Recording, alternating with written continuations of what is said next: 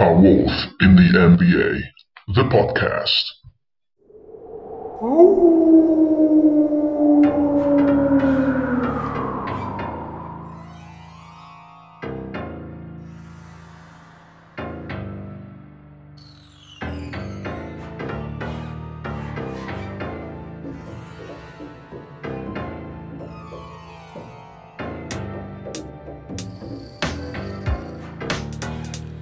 Ciao ragazzi, benvenuti ad una nuova puntata di A Wolf in the NBA, il podcast italiano su Minnesota Timberwolves. Io sono Fra e questa puntata sarà una puntata un po' speciale nel senso che non ho avuto tempo di prepararmi adeguatamente, più che altro perché sto registrando nello stesso giorno in cui è uscita l'ultima brutta notizia sui Wolves, ossia eh, l'operazione di Russell, il fatto che starà fuori per almeno tra le 4 e le 6 settimane, quindi probabilmente visto che siamo in Wolves starà via ancora più a lungo.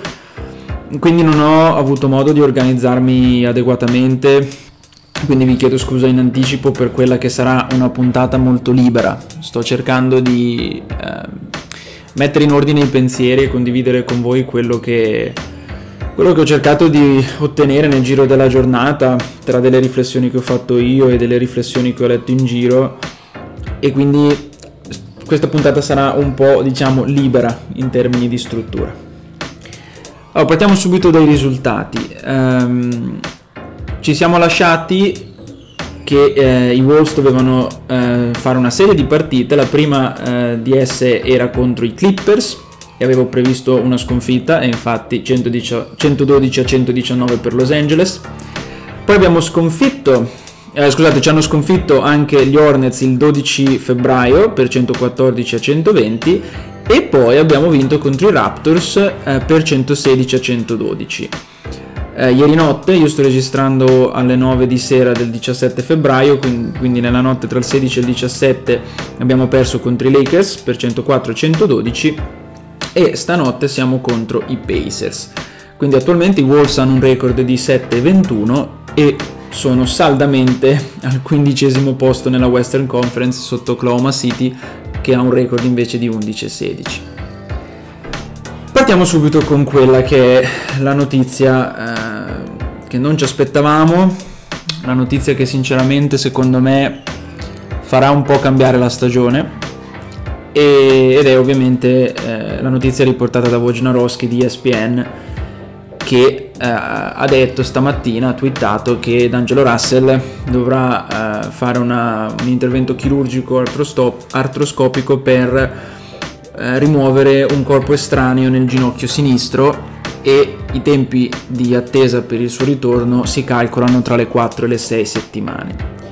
Ricordiamoci anche che Russell non giocava dal 9 febbraio, o meglio, il 9 febbraio aveva giocato contro Dallas e si era infortunato e aveva lasciato il campo dopo a malapena 6 minuti. E insomma questa attesa di 4-6 settimane essendo i Wolves sicuramente puntiamo subito verso le 6 settimane e si parla di una ventina di partite senza Russell e personalmente mi sembra quasi di intravedere già la fine della stagione. Ve lo dico sinceramente mh, mm, tant'è che infatti per tutta la giornata ho visto discussioni ho partecipato a discussioni in cui la questione era semplicemente eh, molto semplicemente ehm, si tancherà, cioè per il resto della stagione si tancherà oppure no. Um, vi dico onestamente io penso che sì, Minnesota inizierà a tankare uh, per le pick del 2021, per il draft 2021, però io non sono d'accordo. Quindi in questa prima parte vorrei un po' mh, discutere con voi intanto che cos'è questa questione delle pick di Golden State che sicuramente avrete sentito eh, in queste ore, in realtà anche in questi giorni, perché la questione del, dei, dei, Wolves che tankano gira da un po' ormai. Eh, quindi prima parliamo un attimo di cosa sono queste pick, parliamo anche eh, da un punto di vista storico come funziona il draft NBA, come, come funziona il sistema delle, delle pick. Eh, e poi dopo vi dirò come mai secondo me alla fine Minnesota punterà a tankare e come mai secondo me invece questo è un atteggiamento sbagliato? Allora, partiamo subito. Di nuovo, come ho detto, uno dei motivi per cui stiamo dicendo che probabilmente tancheremo è la questione delle pick che Golden State ha nel draft 2021.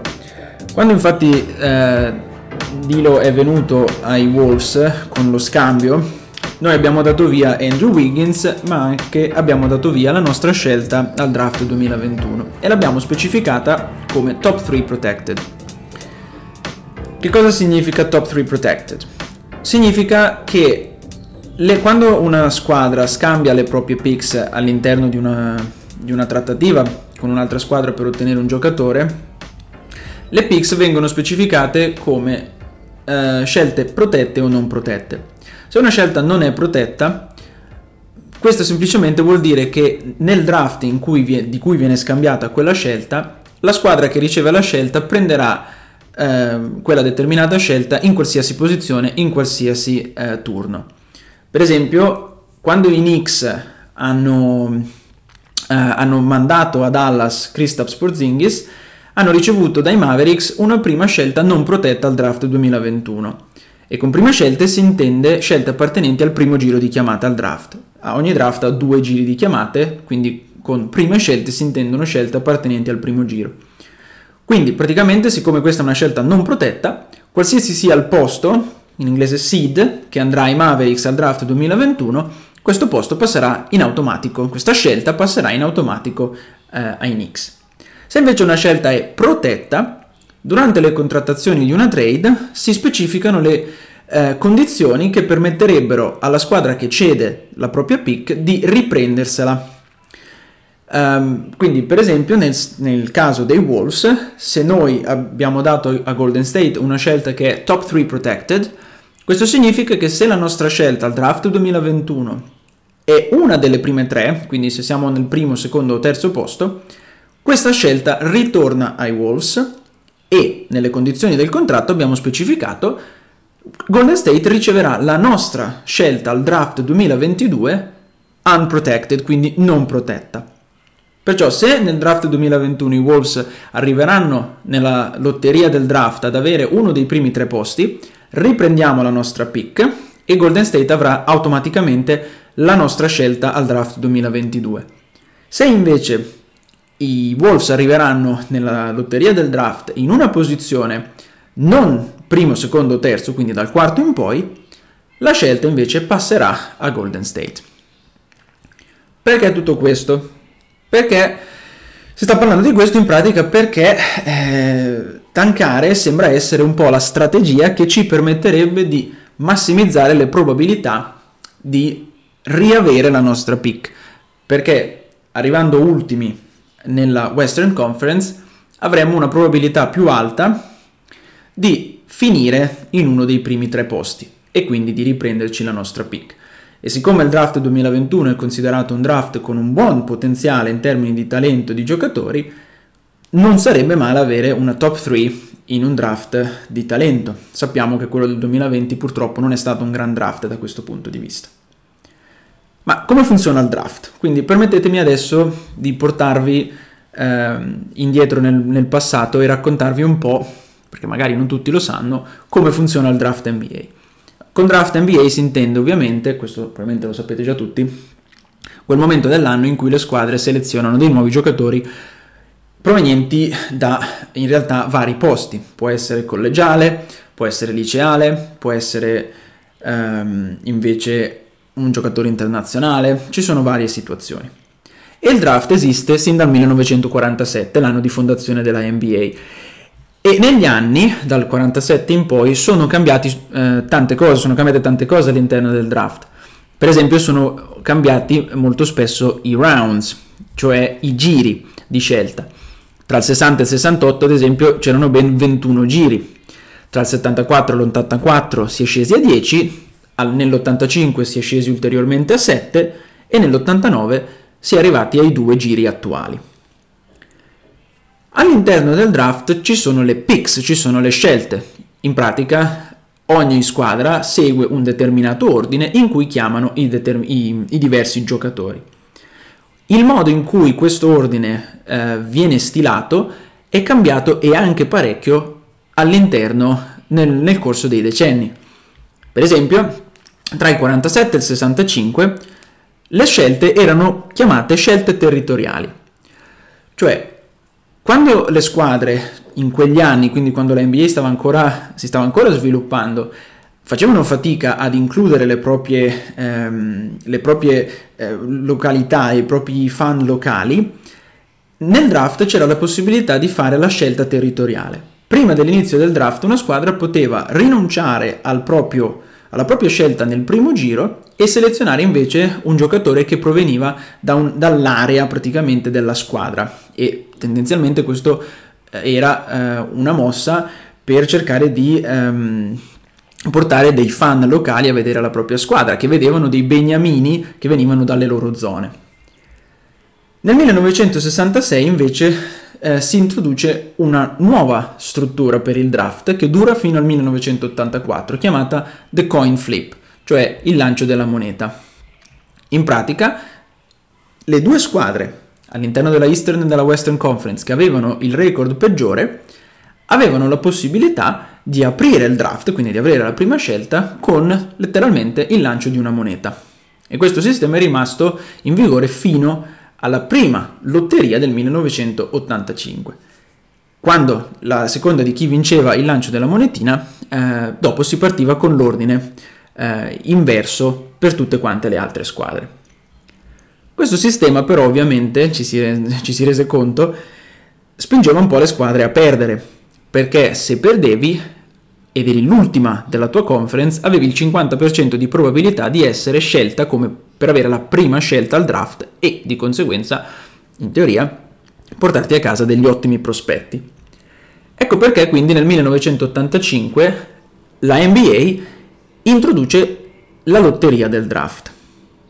In pratica la lotteria del draft assegna l'ordine delle scelte con una lotteria, quindi in un modo più casuale.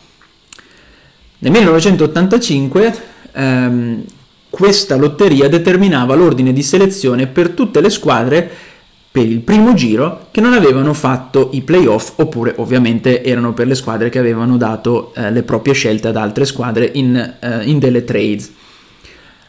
Il problema è che così una squadra che arrivava ultima non, arrivava, non, aveva comunque particolari certezze di avere un seed molto alto, un posto molto alto, diciamo un top 3, rispetto a una squadra che non era arrivata ai playoff per una sola partita.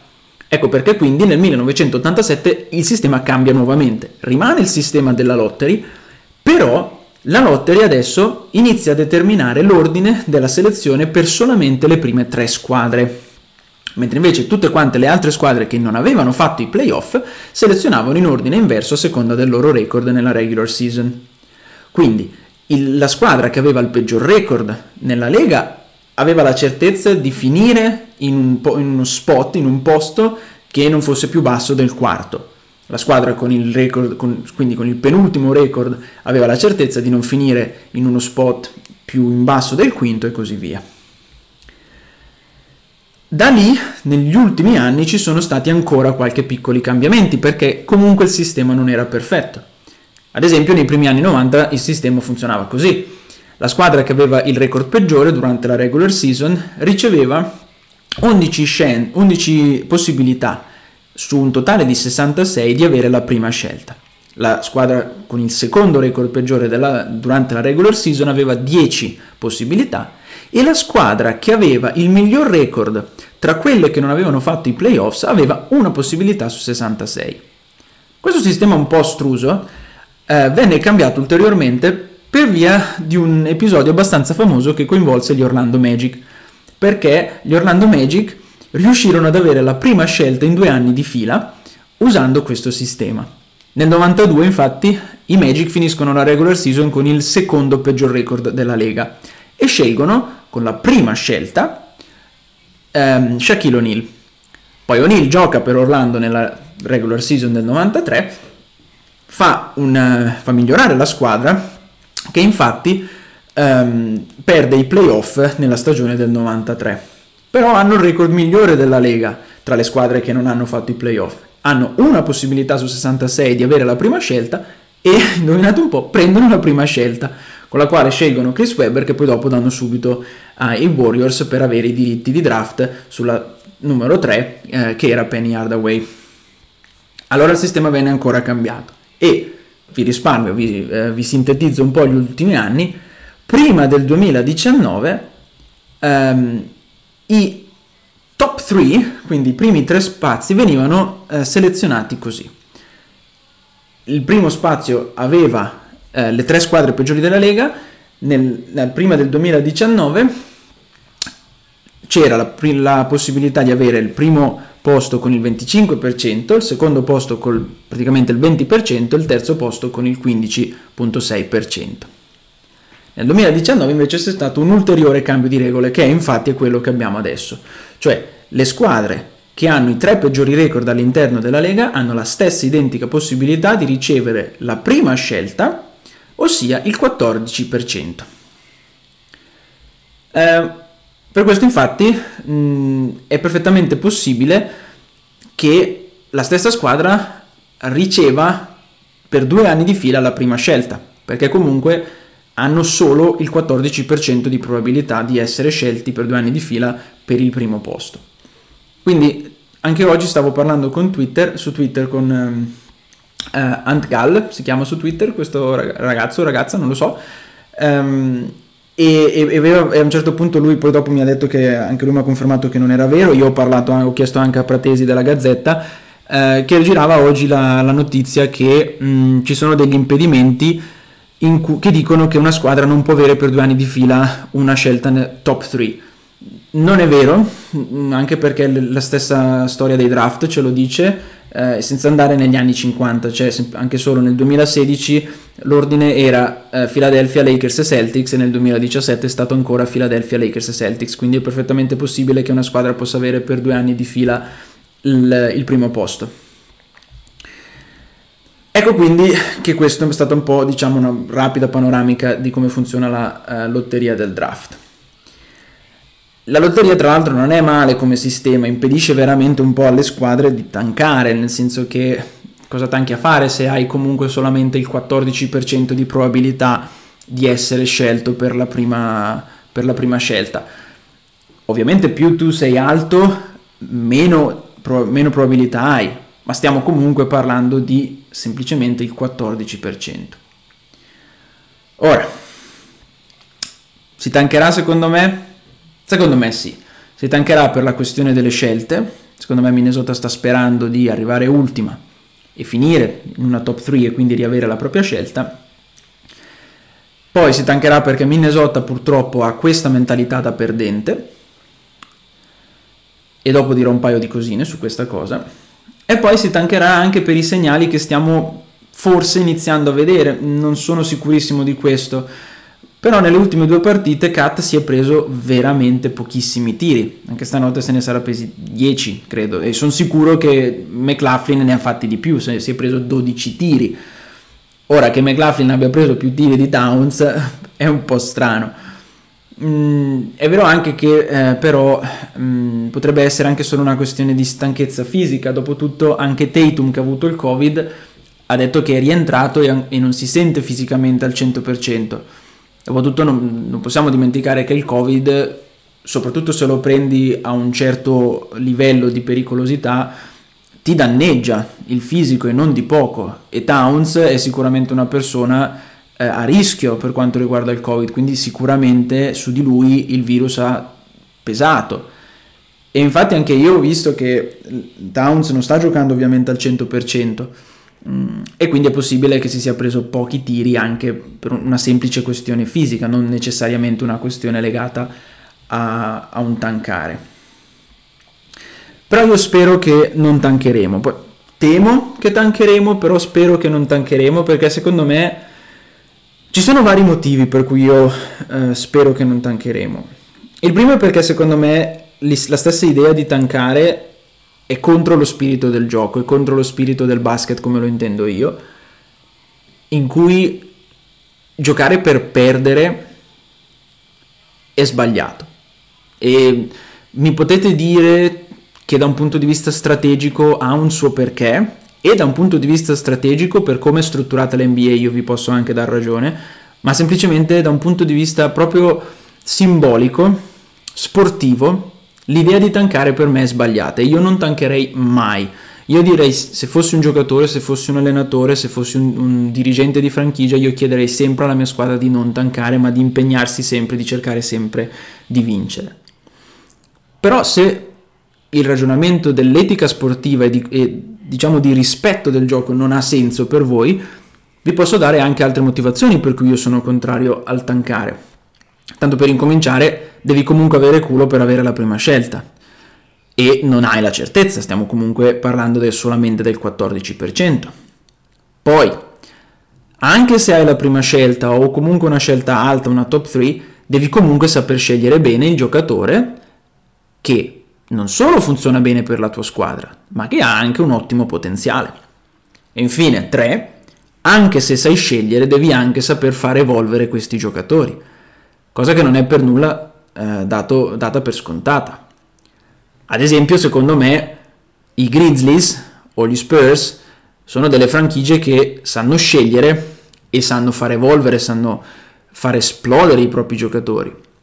Mentre invece i Wolves, secondo me, no.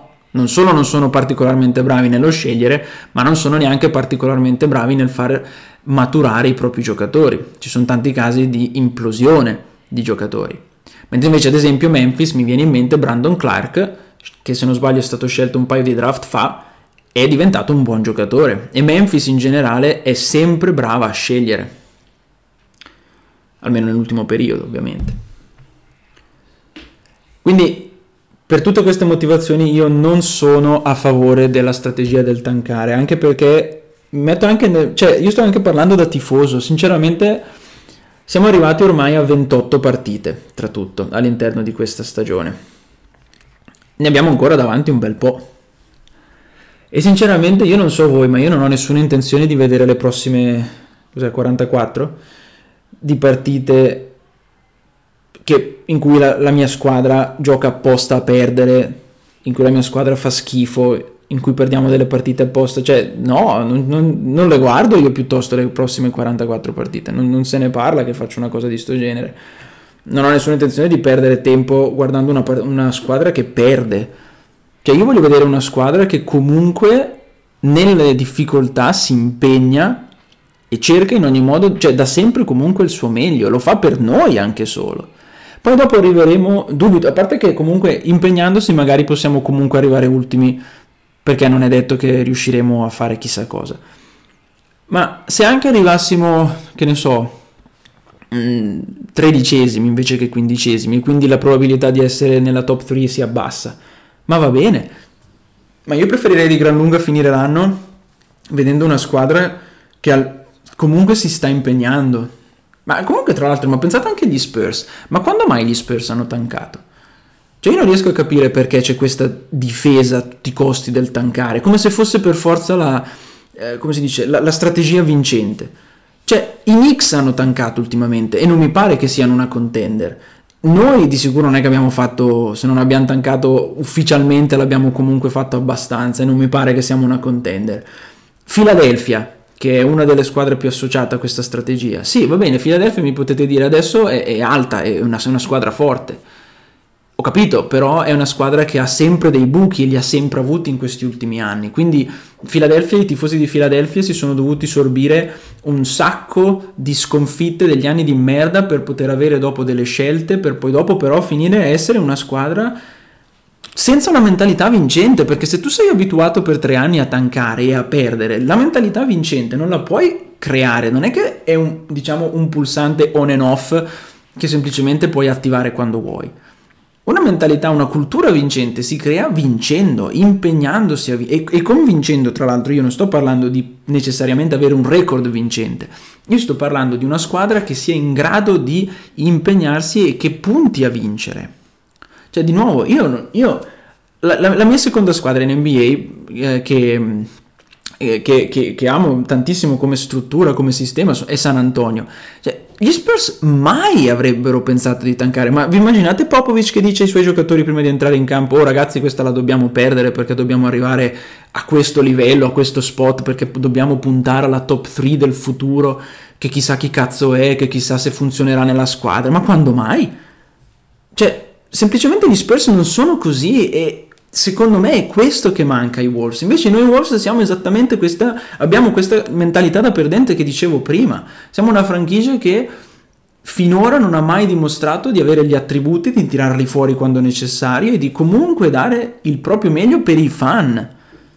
Il motivo peraltro per cui comunque qualche, eh, qualche tempo fa, no, quando Russell, cos'era, contro i Pelicans mi sembra, che ehm, è uscita la notizia no, che lui se, ehm, non avrebbe giocato la partita contro New Orleans perché si doveva riposare. E una marea di fans erano giustamente imbufaliti per come era stata detta questa cosa, perché cioè riposare, avevamo perso le ultime otto probabilmente quando lui doveva riposarsi, riposarsi di cosa che è anche uno dei giocatori che gioca meno in termini di minuti. Cioè, sono queste cose, infatti poi, poi, dopo era risultata fuori tutta la cosa che no, no, ma non è che doveva davvero riposarsi, era che aveva il problema alla gamba, un po' di fastidi, gestione del cazzo di Minnesota come sempre, ma cioè, a me sono queste cose che, non, che, che fanno imbestialire perché da un, dal punto di vista dei tifosi, tu devi dargli un motivo per seguire la tua squadra. E se la tua squadra l'unica cosa che fa è perdere e non, non impegnarsi, trovare queste scuse per essere sempre in fondo alla classifica, come puoi sperare che i tuoi tifosi ti continuino a seguire sempre e comunque e ti continuino a supportare? È un po' questo il mio ragionamento, cioè io odio il tankare anche per questo, perché non solo va contro l'etica sportiva secondo me, ma proprio contro lo spirito del basket, ma in generale non si crea quella mentalità di franchigia vincente. E non vincente di nuovo come in termini di record, ma di franchigia che sa, sa che punta a vincere, che si impegna, che dà il proprio meglio. E questa, questa mancanza di mentalità è ciò che rende Minnesota una squadra in, su cui nessuno vuole puntare e in cui nessuno vuole andare. Lo so che il Minnesota è il Minnesota, non siamo Los Angeles, non siamo i Lakers, non siamo... cioè, lo so, lo so. Ma come potete pensare che dai, de- dei giocatori siano interessati a venire a giocare a Minnesota se la nomea che abbiamo, se la fama che hanno i Wolves è quella di una squadra perdente? È un po' quello il mio ragionamento, cioè anche da, proprio da un punto di vista simbolico, una squadra che tanca è una squadra che per quello che mi riguarda è una, una squadra che non, non, ha la mentalità giusta, non è una franchigia con la mentalità vincente, ma per il futuro, non necessariamente per il presente, ma per il futuro proprio. E questo è un po' il mio ragionamento. Cioè, tankare secondo me ti preclude il rispetto e la possibilità di avere un posto in una conversazione seria tra le squadre NBA in futuro. Perché ammettiamolo, quelle squadre che ho citato, tra l'altro, già Minnesota è abbastanza considerata una barzelletta nell'NBA, ma anche i Knicks fino a quest'anno, negli ultimi anni, erano considerati uno scherzo della natura all'interno della NBA. E anche Philadelphia comunque era odiata come squadra quando faceva questa strategia del perdere apposta. Io non voglio avere una squadra sinceramente associata a, questo, a questa ideologia. Mi volete prendere in giro perché Minnesota ha un record perdente a livello storico, perché siamo una franchigia, eh, che ne so, incapace di scegliere i draft per Johnny Flynn, per Steph Curry, quel cavolo che volete. Vabbè, quello lo posso anche accettare, però perché sono delle motivazioni un po' diverse. Cioè, un conto è avere una squadra che perde sempre nonostante ci metta il cuore. Un conto è una squadra che perde sempre perché lo fa come strategia. È un po' quello il mio ragionamento, è un po' quello che sto cercando di, di comunicarvi e sono, ovviamente sono molto interessato a sapere che cosa ne pensate voi di quest'idea. E insomma, sono un po' stanco sinceramente di vedere sempre queste sconfitte, di, di, dover sempre discutere di tankare, non tankare, di vedere sempre i Wolves che non hanno un futuro. Ma, cioè, dopo tutto i Wolves sono comunque la stessa franchigia che ha cercato di fare la furba per Joe Smith nei primi anni 2000, sicché siamo quel tipo di franchigia.